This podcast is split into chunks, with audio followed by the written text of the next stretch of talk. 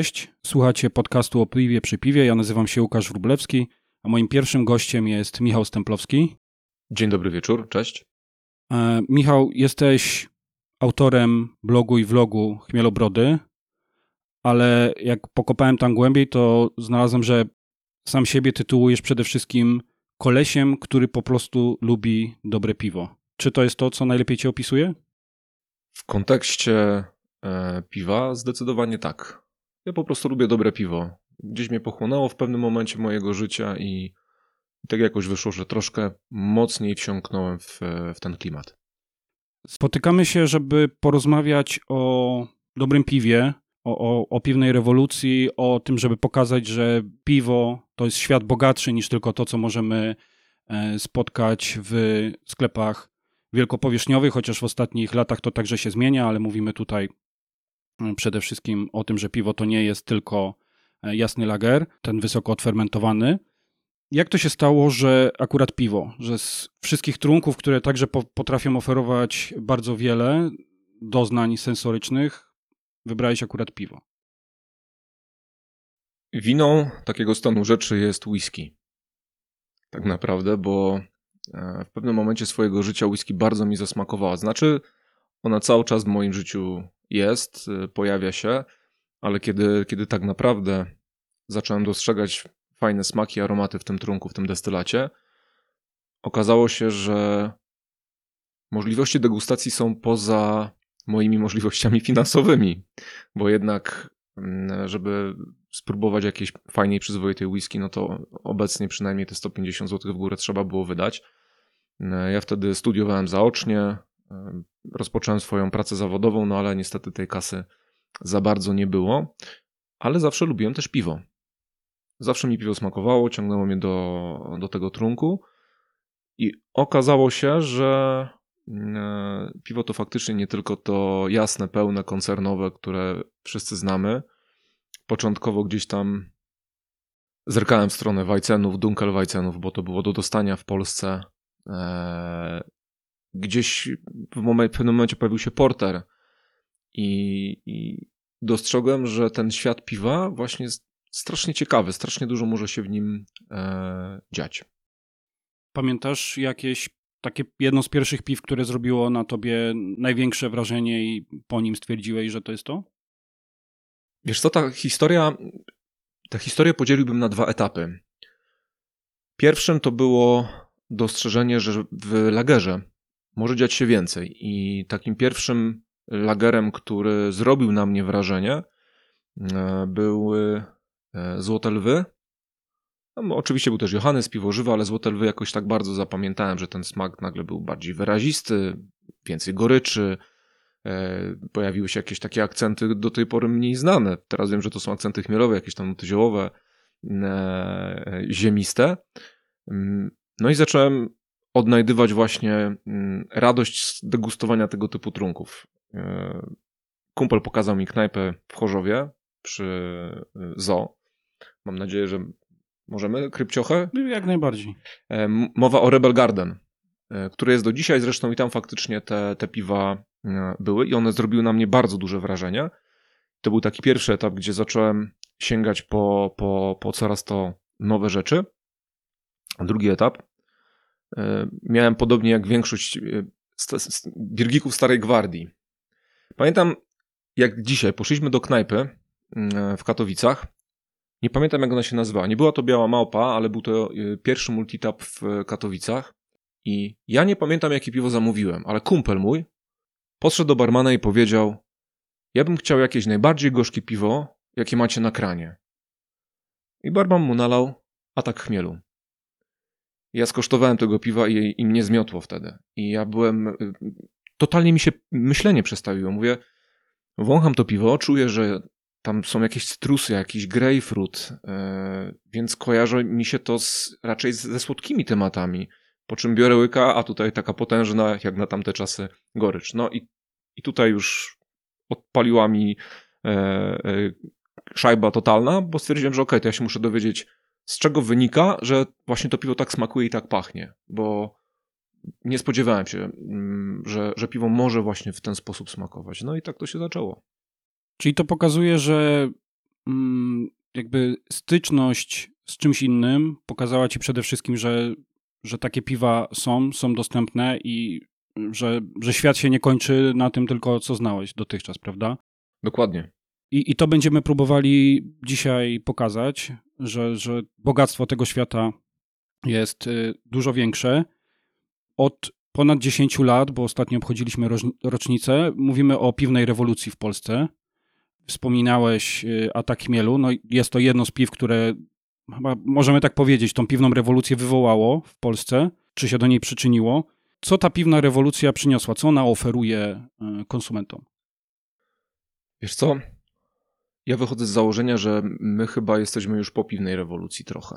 Ale moment, w którym faktycznie pojawiło się na rynku to pierwsze piwo, które było przyczynkiem do, do, do tego, co się u nas w, w Polsce działo, czyli atak chmielu, no to faktycznie mm, piwowarzy prześcigali się w wykręcaniu coraz bardziej goryczkowych piw, mm, coraz y, ciekawszych, dziwniejszych, ale doszliśmy moim zdaniem do ściany. Ja nie wiem, czy to jest szklany sufit. Wydaje mi się, że, że nie, że jeszcze jest dużo do odkrycia, bo ten świat piwa jest tak szeroki, tak bogaty i piwowarzy. Mamy w Polsce tak utalentowanych piwowarów, którzy świetnie potrafią kombinować, więc wydaje mi się, że jest szansa, żeby to jeszcze ruszyło z kopyta. Ale to, co nam dała piwna rewolucja, czyli ten pierwszy zastrzyk nowości, to jest pokazanie właśnie tego, jak świat piwa jest bogaty. Ja zawsze powtarzam, jak ktoś mówi, że nie lubi piwa, to ja mu odpowiadam, bo nie trafiłeś na piwo, które tobie zasmakuje. Jest tak szeroki przekrój smaków, aromatów od y, kwaśnych przez y, słodkie, gorzkie. Y, zapachów też jest po prostu no, cała feria tak naprawdę w piwie.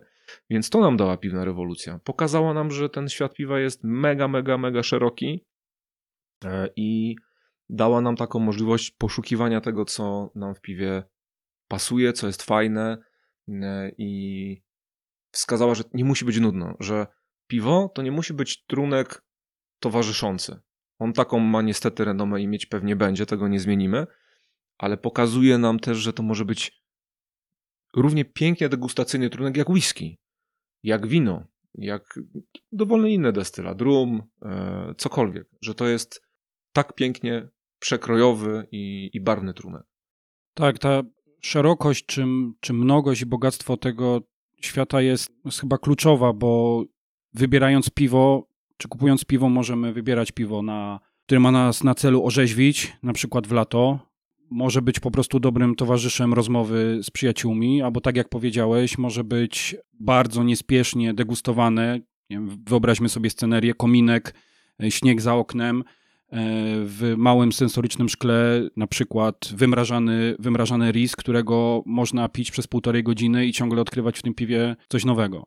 To chyba jakby sprawia, że piwo jest tak ciekawe i oferuje więcej niż inne trunki, których takiego może nowofalowego podejścia jeszcze, jeszcze nie odnajdujemy. To są jednak branże typu whisky czy, czy winiarstwo, branże, które no są chyba trochę mniej otwarte na tego typu nowości? Wiesz co, na pewno. E, na pewno tak i e, mimo, że jestem też fanem whisky, jestem amatorem whisky mm, i też potrafię odkrywać wiele smaków i aromatów, ale mm, czy, czy to w winie, czy w innych destylatach, nie ma takiej bogatości jak w piwie. Po prostu tego no, no, no, nie, nie ma możliwości, znaczy pewnie by się coś dało pokombinować i w Alembiku mm, e, ogarnąć. Zresztą przecież mm, beer które mm, powstają, też są na bazie piwa robione i dostarczają bardzo ciekawych wrażeń sensorycznych. E, swego czasu na przykład piłem doskonały beer brand e, autorstwa Janusza Szwacha na bazie jego torfowego bodaj risa. No i mnie zmiotło. Mnie zmiotło. Naprawdę, naprawdę było, było to fajne. Natomiast nie wydaje mi się, żeby e, destylarnie nagle poszły w taką szeroką paletę smaków i aromatów, jak, jak to widzimy w piwie. Wyobrażasz sobie whisky z laktozą? Jezu. Wiesz, ja, ja, ja, mam problem z laktozą w piwie ogólnie. Nie jestem za bardzo fanem. A w whisky nie, nie, nie. To, to, To by było, znaczy wiesz co?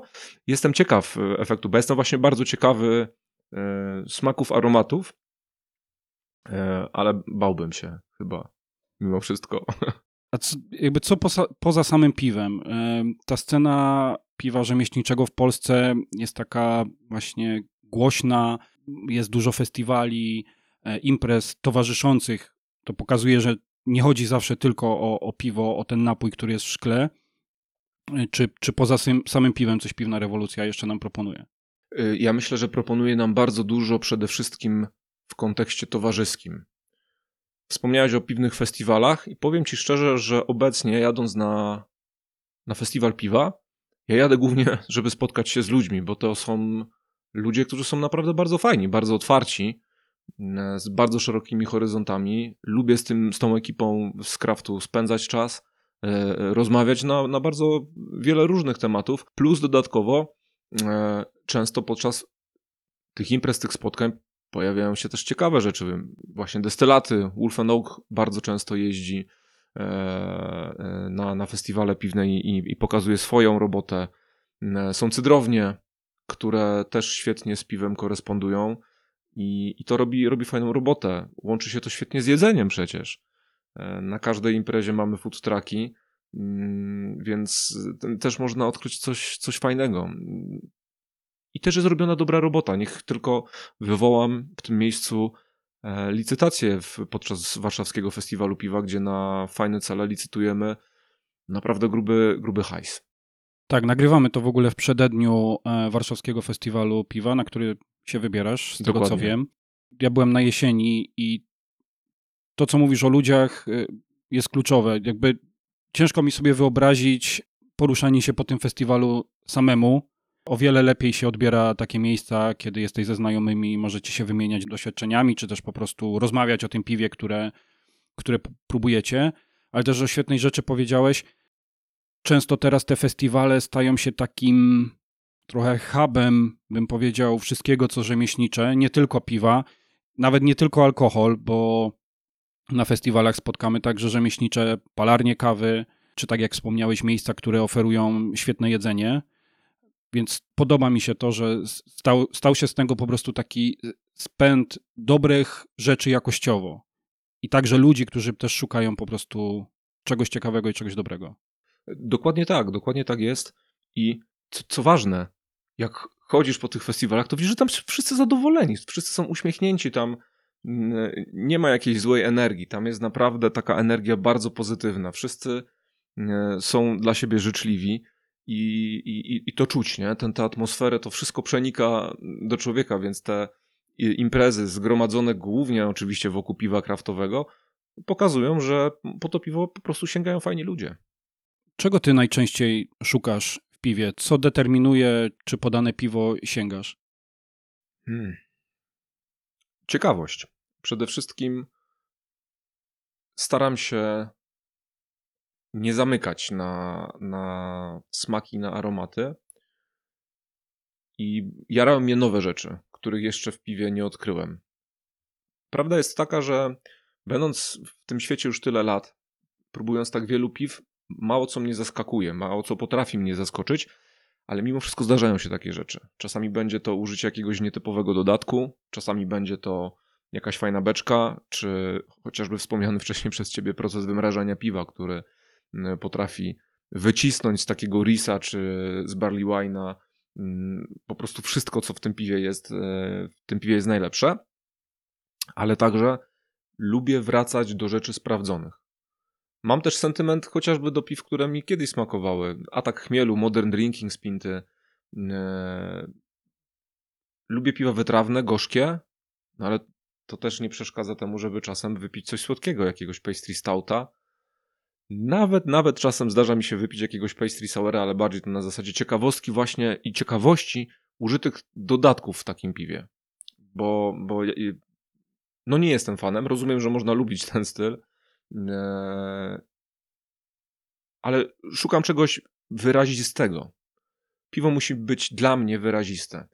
E, podam ci antytezę fajnego piwa. To będzie Hazy IPA, która niestety, i wrócę do swojej wypowiedzi z początku, czyli e, dlaczego dla mnie i w moim odczuciu piwna rewolucja się skończyła, bo Hazy IPA is the new lager. Ok, mamy świetne piwa, bardzo gładkie, turbochmielowe, ale bardzo wiele z nich smakuje i pachnie podobnie. Są wykastrowane z goryczy.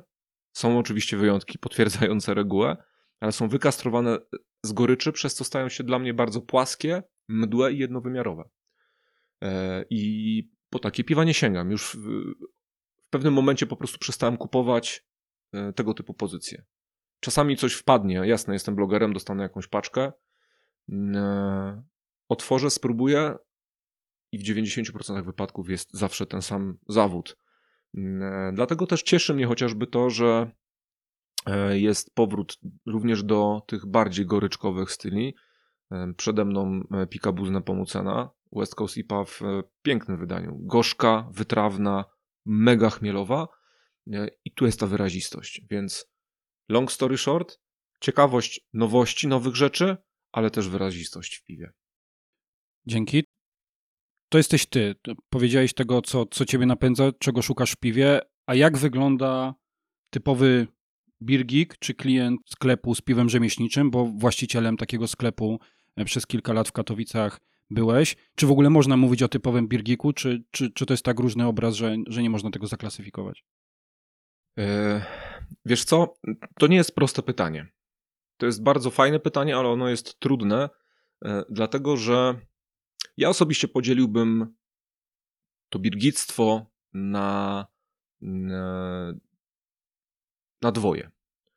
Mamy birgików starej szkoły, do których ja się zaliczam, którzy właśnie szukają tej wyrazistości, goryczki, ale którzy nie boją się też sięgać po nowe rzeczy. E, I drugą stronę medalu, czyli to są ci w cudzysłowie nowofalowi birgicy, dla których fajna jest słodyczka, fajnie, żeby piwo było jak najbardziej nachmielone, e, żeby miało super świetny aromat, ale żeby ta, ta, tej goryczy nie było, tak? Właśnie dlatego hazy ipy cieszą się taką popularnością, bo tych birgików właśnie znowu w cudzysłowie nowofalowych jest bardzo, bardzo, bardzo dużo. Zresztą Paisley Sourów również na rynku mamy e, mega dużo. Są to piwa, które dobrze się sprzedają. E, także tak dwojako bym podzielił te, te dwa pojęcia. To, to jedno pojęcie, tak? Czyli właśnie stara szkoła i, i nowofalowcy. Tak, ale myślę na podstawie tego, co mówisz i tego, jak e, obserwuję na przykład klientów multitapów, to gdzieś w większości tych ludzi łączy ciekawość. Tak. To takie, mm, powiedzmy, umiłowanie do, y, do już do konkretnych styli, myślę, że przychodzi z czasem, ale na początku, na początku tej drogi często klienci sięgają po piwa jakby za każdym razem po coś innego, coś co na, ta, na tablicy multitapu ich zaciekawi, co ma ciekawe dodatki, owoce. Teraz też browary się prześcigają w dodawaniu owoców, nawet o których dotychczas nie słyszeliśmy, nie wiedzieliśmy, że, że takie istnieją ale gdzieś to wszystko mam wrażenie, że, że łączy ciekawość.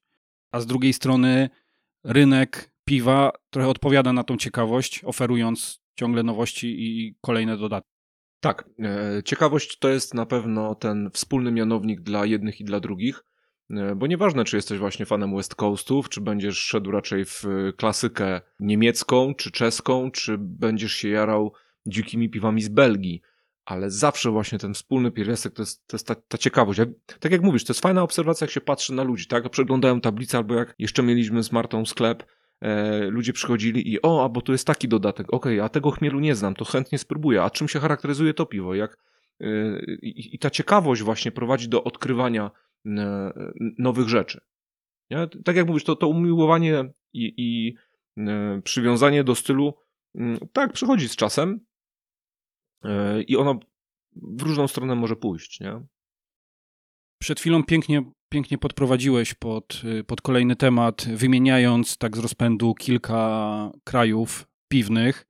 Wymieniłeś Czechy, Belgię. Jest oprócz tej dwójki także kilka krajów, które, które mają swoje style, słyną e, z konkretnych piw. I na początku ta mnogość i bogactwo może przytłaczać. Jak się w tym odnaleźć, powiedz? Ach. Wiesz co? Można sięgnąć po literaturę. Jurek Gibadło, czyli Jerry Brewery, mm, dwa lata temu chyba, wypuścił książkę na rynek o piwnych stylach, świetnie opisującą laikom, czym charakteryzuje się dany styl mm, piwa, więc można się jak najbardziej w tę w tę książkę zagłębić. Tak, to jest książka, którą my jako PSPD także objęliśmy patronatem i polecamy z całego serca. Dokładnie. Ja ją miałem w ogóle okazję przedpremierowo nawet y, czytać.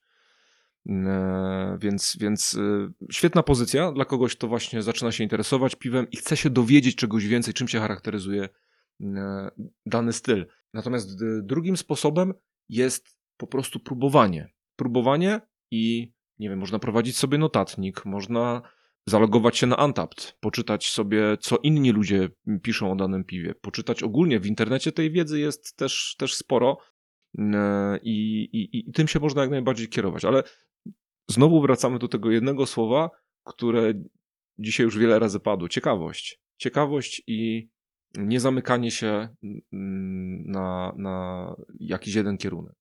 Że jak widzimy coś nowego, spróbuj i wyrób sobie o tym stylu, o tym piwie swoje własne zdanie. E, tutaj gwiazdka. Dam, dam gwiazdkę, bo e, istnieje ryzyko, że natniemy się i w, mimo, że styl będzie nam pasował, to spróbujemy wadliwego piwa. Niestety, nasze rzemiosło boryka się z tym, że nie jest super równe. E, nie dotyczy browaru trzech kumpli, z, z, z, ja, ja, może nie jako reguła oczywiście. I z tą powtarzalnością jest pewien problem. To znaczy, ona jest lepsza niż 7, 5, 3 lata temu w, w Polsce ta, ta powtarzalność y, i solidność piwowarów z roku na rok rośnie, więc ym, nawet jak się zrazimy, to fajnie jest y, mieć z tyłu głowy, że może po prostu nie trafiłem na, na, na dobre piwo, czego można się dowiedzieć czytając opinię na Untapped chociażby. Kiedyś był to Raid Beer.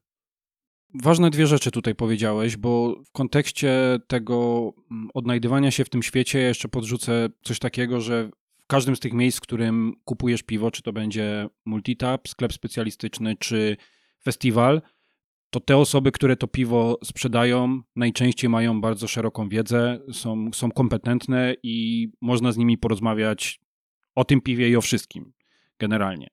E, więc one pomogą. Często w takich miejscach możemy też spróbować próbkę piwa w, w mniejszym szkle i, i, zobaczyć, czy to nam będzie pasować. A jeżeli już zdarzy się tak, że to piwo jest nie takie, jak być powinno, czytaj wadliwe, to też nie bójmy się o tym, jakby mówić y, obsłudze, czy, czy tej osobie, która takie piwo sprzedawała, a w jakimś tam skrajnym przypadku po prostu je re reklamować. Tak, tak, to się zgadza. Jak najbardziej warto powiedzieć, że coś nam nie smakuje, porozmawiać o tym z, z obsługą multitapu w sklepie na festiwalu. Pewnie, że tak. No i dodatkowo też możemy zadbać e, o, o swoją e, wiedzę i wyszkolenie i poszukać jakichś kursów sensorycznych. Tutaj ja będę do, dopingował PSPD, podrzucam jako pomysł. Może organizacji e, cyklicznie właśnie jakichś kursów sensorycznych nie tylko dla, dla, dla PSPD, ale dla szerszej publiki, bo myślę, że no, to, by się, to by się fajnie sprawdziło i byłoby, mogłoby być sporo chętnych. Mm, tymczasem na pewno na festiwalach piwnych często są e, panele sensoryczne, gdzie możemy bardzo, bardzo dużo dowiedzieć się e, o tym, jak nie powinno pachnieć piwo, jakie są wady w piwie, jak się tego wystrzegać. Mm, tylko to jest ryzykowne. To jest ryzykowne, bo pamiętam, jak ja byłem na swoim pierwszym kursie e, sensorycznym, zacząłem odkrywać wady, wady w piwie potrafiłem je nazwać, potrafiłem je wyczuć mm, i okazało się, że to jest y, droga tylko w jednym kierunku. Trzeba mieć tego świadomość, ale polecam, polecam, bo to jest wtedy naprawdę dobra zabawa i otwiera nam oczy. Otwiera nam oczy po prostu.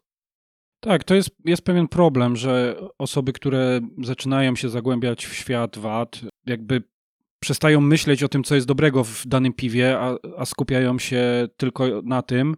Według mnie to to podejście powinno być odwrotne. Jeżeli jesteśmy w stanie wyczuć wady, czy po prostu nie, jakby niezgodność ze stylem, bo to nie musi być po prostu coś niedobrego, tylko po prostu gdzieś tam rozjazd względem tego, co, o czym informuje nas etykieta. Balans powinien być odwrócony. Najpierw szukajmy dobrych rzeczy, a jeżeli znajdujemy w tym, w tym coś złego, ok, to jest cenne, nie zawsze jest tak, że to piwo od razu po prostu jest złe i nadaje się do wylenia, wylania, bo one może być po prostu dobre i smaczne dalej. Tak, to jest bardzo ważna rzecz. Bardzo ważną rzecz powiedziałeś, yy, o której ja nie wiedziałem po moim kursie sensorycznym, bo ja faktycznie po kursie miałem tak, że siedziałem i niuchałem to piwo, kosztowałem i starałem się po prostu wyczuć jakąkolwiek wadę. Nieważne, że to tam się zgadza w tym piwie, ogólnie jest ok, nie?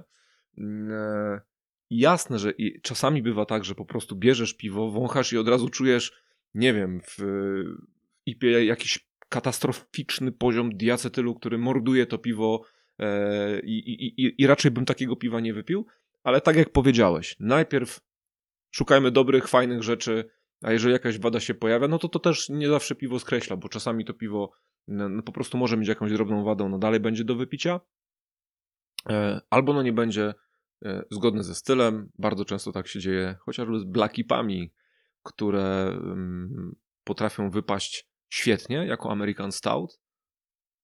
No ale co z tego? No nie jest blackipą, ale czy ja takiego piwa nie wypiję? Nie, ja po prostu wypiję, będę się nim cieszył, mając z tyłu głowy, że po prostu może nie dało mi to piwo to, co obiecała etykieta e, w stylu, ale mimo wszystko jest smacznie i Żytorillo jest tego przykładem żytnia Blackipa, która okazała się bardzo, bardzo smacznym American Stout.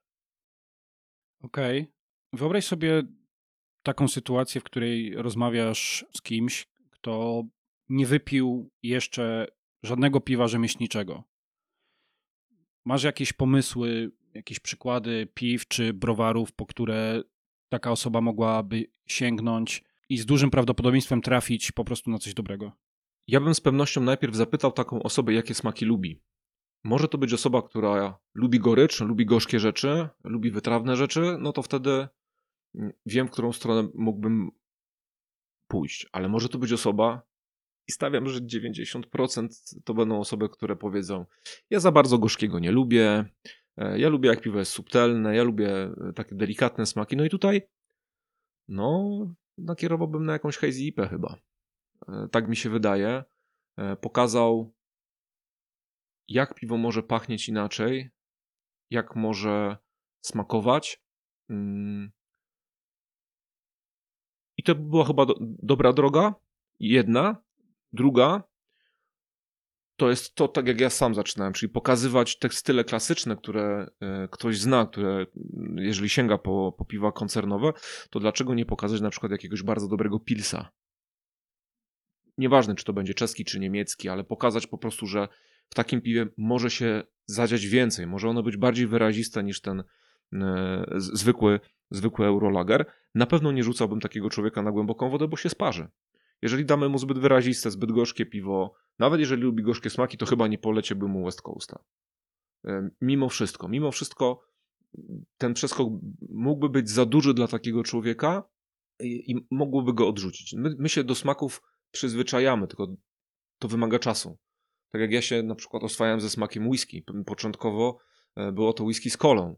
E, potem, e, jak zacząłem wyczuwać trochę więcej, to miałem, wiesz, nalaną whisky, ale z boku miałem kolę, więc wziąłem dwa łyki tej whisky i łyka coli, żeby troszkę sobie, wiesz, obniżyć te doznania, że tak powiem. I tutaj może się być dokładnie to samo, więc nowicjuszy powinniśmy wprowadzać po prostu subtelnie, po kolei, niespiesznie i no tak na, na luzie, nie? nie przestraszyć, nie przestraszyć. Bardzo fajnym patentem jest, jak prowadziłem degustację e, e, dla jakichś tam firm, to prowadzę taki panel właśnie pięciu, sześciu piw, gdzie pokazuję różne, różne smaki. Zaczynamy oczywiście od Eurolagera i potem porównujemy. Jest jakiś pils kraftowy, właśnie jakaś IPA i tam sobie pozwalam na pewne szaleństwo. Zazwyczaj jakiegoś dzikusa wrzucę albo piwo kwaśne E, ale też są mm, fantastyczne reakcje. Pamiętam jedno takie szkolenie miałem, gdzie piwem kwaśnym, jakie podrzuciłem, było kiwi bonga z moczy brody i miałem głosy z sali na zasadzie Jezus Maria, jak to śmierdzi? To jak kiszona kapusta przecież jest. No i tak ci ludzie, ale mówię spokojnie, spróbujcie, poszukajcie w tym piwie właśnie smaku kiwi, co jeszcze czujecie. I skończyło się tak, że te, te pierwsze reakcje tych ludzi E, totalnie negatywne były. No tak jak mówię, no jak coś mi mówi, ktoś mi mówi, że piwo mu smakuje i pachnie jak kiszona kapusta, to nie najlepiej. Tylko najśmieszniejsze było to, że jak poprosiłem ich weź dwa, trzy, cztery łyki, na spokojnie się z tym smakiem oswój, to po kursie sensorycznym ci ludzie szli do baru, zamawiali pełne szklanki tego piwa. To też pokazuje, że, że można, ale to trzeba robić umiejętnie. Mhm. Ja bym podrzucił jeszcze do tego kwestię piw ciemnych. Obserwujemy taki mit, w którym piwo ciemne jest słodkie. Znaczy, kojarzy automatycznie piwo ciemne równa się słodkie. To jest prawdopodobnie jakaś pozostałość, e, myślę, nie wiem, z początku XXI wieku w Polsce, kiedy na rynku było kilka piw ciemnych i one rzeczywiście były no, dość słodkimi ulepami. Natomiast świat piw ciemnych też jest bardzo bogaty i w nich możemy odnajdywać wszystkie smaki podstawowe, czyli piwo ciemne może być wytrawne i gorzkie, ale owszem, może być także słodkie, wyklejające, ale nawet kwaśne, bo takie style też się, też się zdarzają. Więc obserwuję, że często osoba, która dostanie w szklance wytrawny, palony irlandzki stout, a jeszcze na przykład jak on będzie z dodatkiem słodu czy płatków owsianych, który nadaje takiej fajnej gładkości temu piwu, to są zszokowani i też zamawiają potem to piwo po raz kolejny. Tutaj na dwoje babka wróżyła, bo masz, ja, ja, się z tobą zgadzam oczywiście, ale ja też się spotkałem z, z ludźmi, którzy powiedzieli, nie, ja ciemnego piwa nie lubię, bo ono jest gorzkie i palone.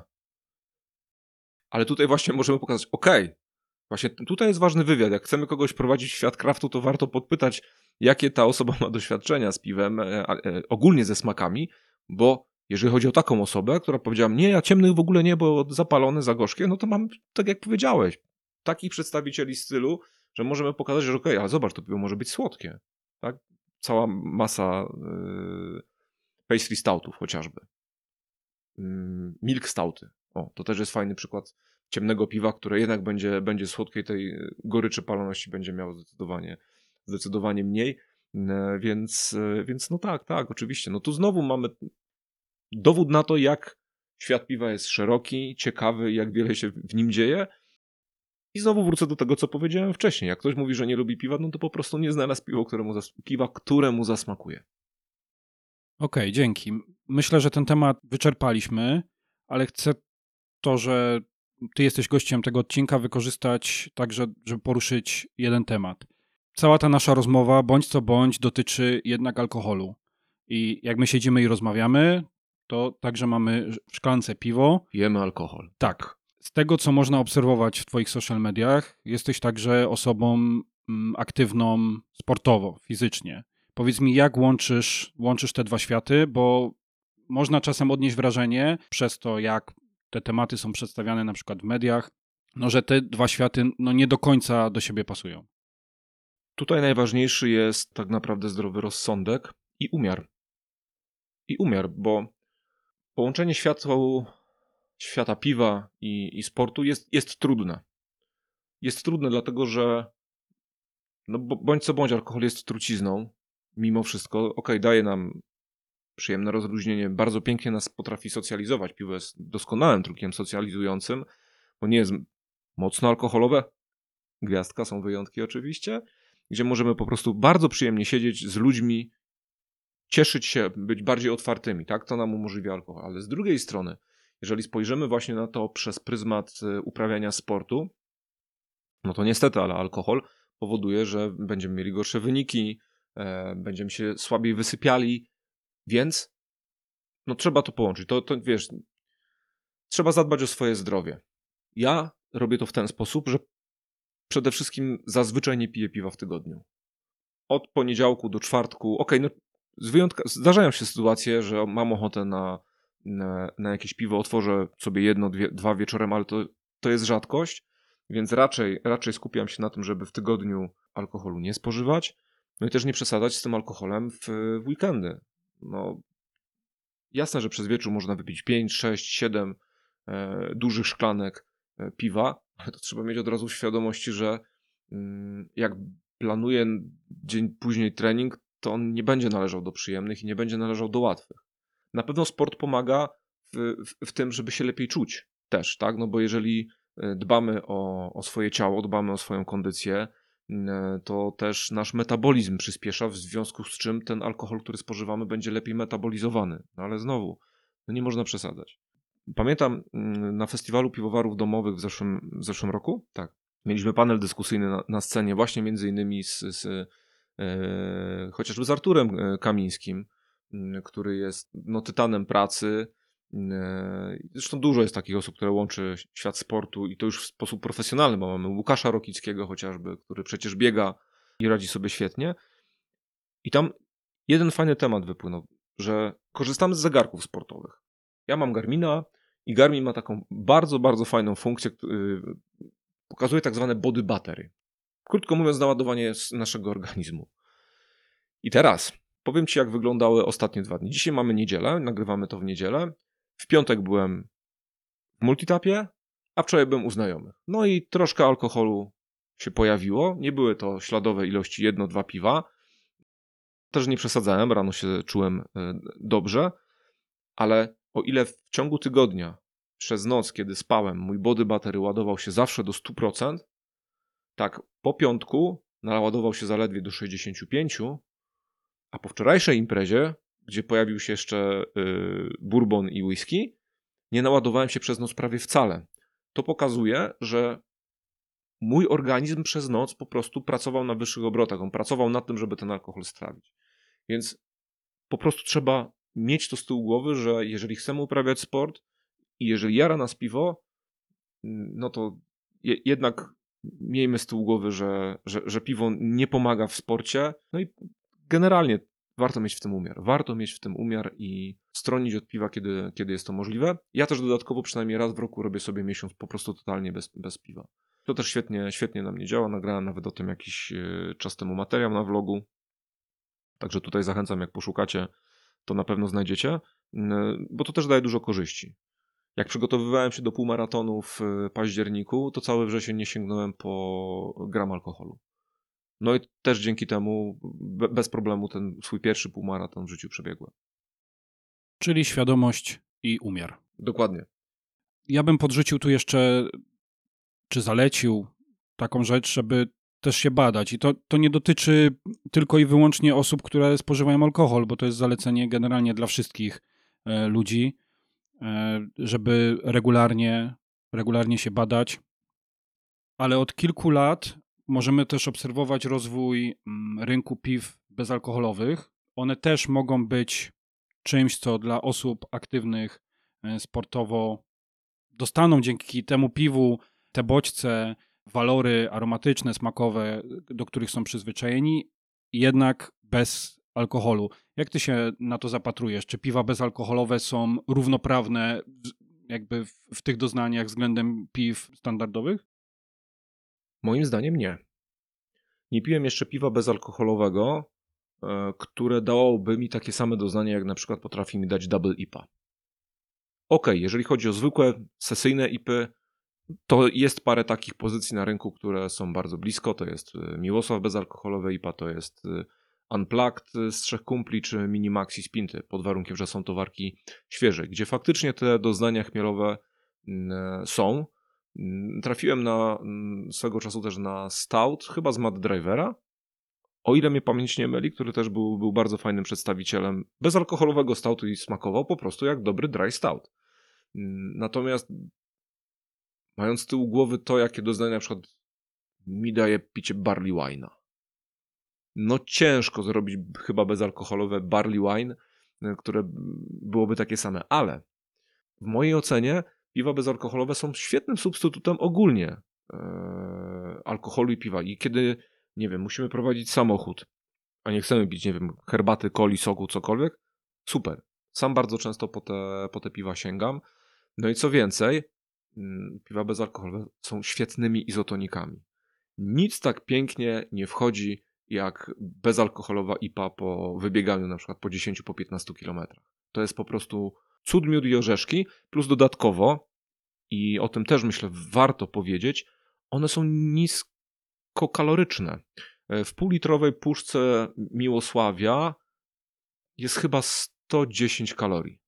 Więc to jest bardzo mało. Przeciętnie piwo ma około 250-300 kilokalorii Nie mówię o, już nawet o pastry soura, bo pastry soury to już tam się zbliżają do czterech cyfr powoli. Przypuszczam, że są takie, które e, osiągają czterocyfrowe wyniki, e, więc e, to jest jeszcze to dodatkowe, ten dodatkowy aspekt dbania o swoje zdrowie, czyli dostarczamy fajnych bodźców związanych z piwem, nie spożywamy zbyt wielkich ilości alkoholu, bo często te piwa mają tam do 0,5% alkoholu, ale czy są w stanie zastąpić piwa in general w całości? No nie, nie jesteśmy w stanie wykręcić w bezalkoholowcach takich doznań, żeby zastąpiły nam każdy styl, który lubimy, po który sięgniemy. Wiem, że są próby, e, ale mimo wszystko e, moim zdaniem nie jest to jakby jeden do jednego, tak?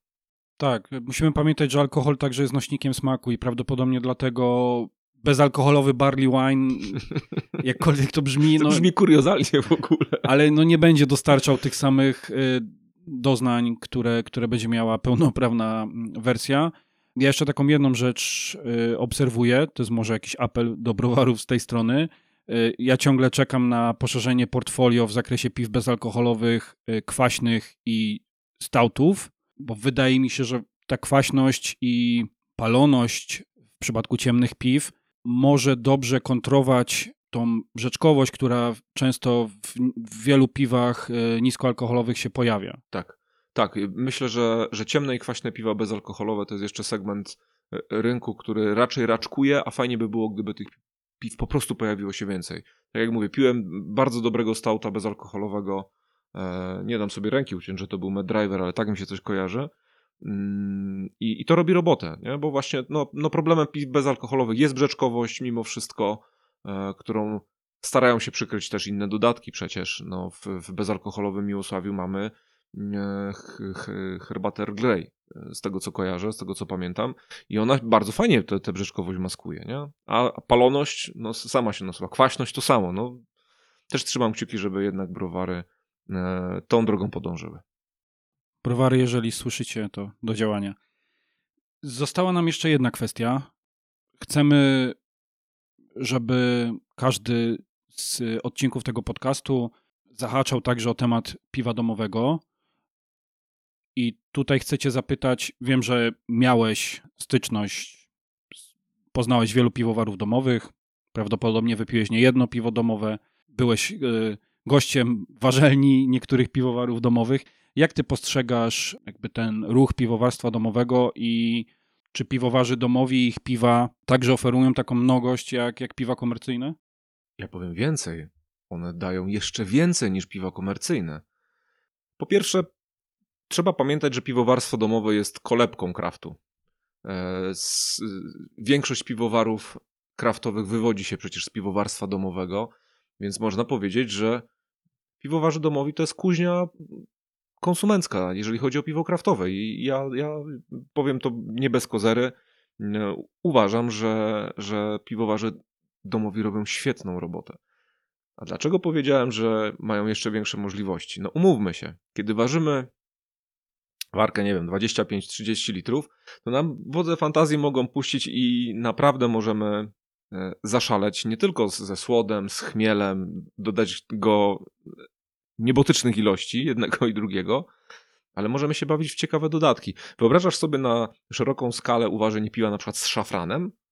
No chyba by się w firmach za łeb chwycili, no bo przecież szafran jest tak drogi, żeby go móc wyczuć w piwie, no to trzeba byłoby go dodać no masę do takiej komercyjnej warki. A piwowarzy domowi? No wiem, że robią, wiem, że się pojawia. Tak, ja wtrącę tylko, że czasem mm, z takich zakulisowych informacji jakby dociera do nas, że no niektóre browary łapią się za głowę, jak e, dostają recepturę od piwowara domowego, który wygrał w konkursie ważenie piwa, piwa na dużą skalę i browar sobie przelicza, ile musi na przykład owoców y, jakichś rzadkich do, do tego piwa dodać. Dokładnie. A piwowarzy domowi, proszę bardzo, mam 25 litrów garnek, chcę dodać nie wiem, czy ktoś zrobił piwo z durianem. Pewnie jakiś piwowar zrobił, ale chcę dodać duriana, no to jadę, do, dodaję duriana. Mam ochotę zrobić piwo z bananem. Nie wiem, czy ktoś to chyba robił. Dodam.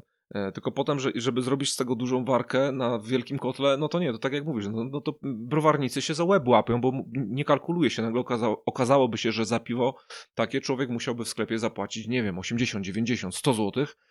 I owszem, są takie piwa, gdzie płacimy tego typu pieniądze za, za, za nie wiem, na jakieś piwa belgijskie na przykład y, y, na dzikich drożach. Pewnie, że tak.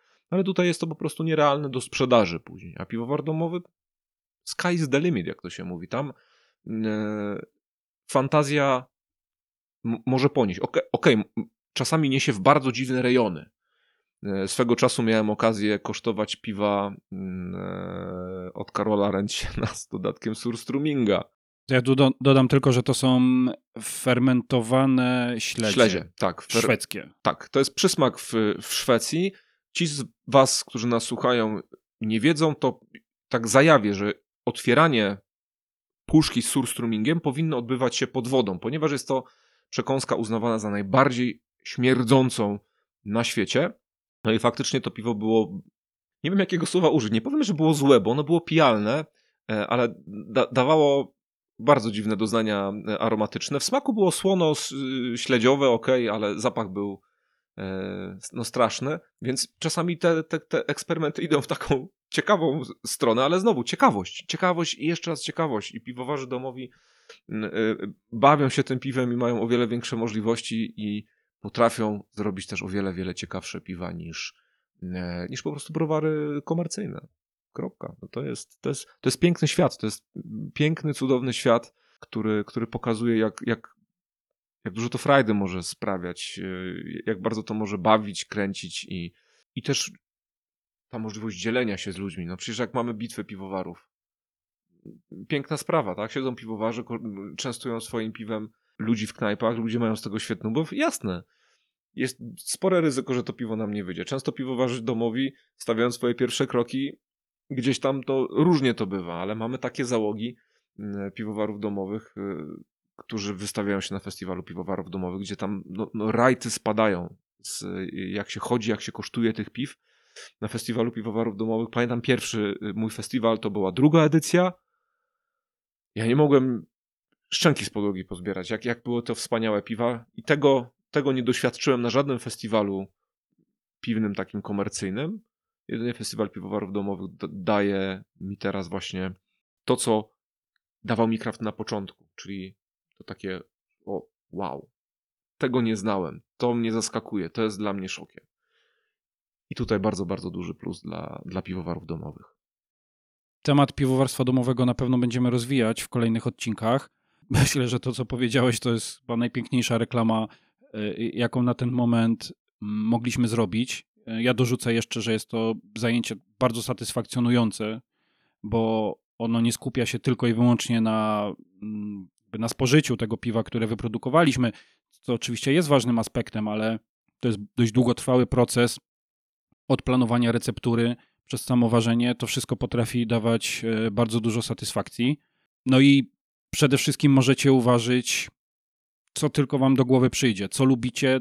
Mm, jeżeli nie odnajdujecie na rynku piwa, które wpisywało się w wasze gusta, sami je zróbcie. Proszę. Dokładnie tak. Myślę, że na tym zakończymy. To była bardzo ciekawa rozmowa. Dziękuję Ci, Michale. Dziękuję również. To była naprawdę bardzo, bardzo duża przyjemność. Do usłyszenia w kolejnym odcinku. Do usłyszenia. Hej. O piwie przy piwie to podcast tworzony przez Polskie Stowarzyszenie Piwowarów Domowych, jedną z największych organizacji hobbystycznych w Polsce. Tworzymy środowisko skupiające się na edukacji i popularyzacji piwowarstwa domowego, a także upowszechnianiu szeroko pojętej kultury piwa, jego stylów, cech sensorycznych, miejsca w polskiej historii i tradycji. A przy tym cały czas stanowimy dla siebie fajne środowisko koleżeńskie, połączone wspólną pasją, uczące się od siebie wzajemnie, wspierające i doradzające, a także wspólnie spędzające wolny czas. Nasi członkowie mają dostęp do realnych korzyści, rabatów w ponad 100 punktach w całym kraju i zniżek na udział w naszych wydarzeniach, czterech numerów magazynu Piwowar w roku prosto do ich skrzynek pocztowych, niższego wpisowego na konkursy piw domowych, czy możliwości udziału w kursie i zdobycia certyfikatu sędziego piwnego. Jeżeli jesteś zainteresowany członkostwem lub naszą działalnością, odwiedź stronę pspd.org.pl. Możesz nas także obserwować na Facebooku i Instagramie. Do usłyszenia przy dobrym piwie.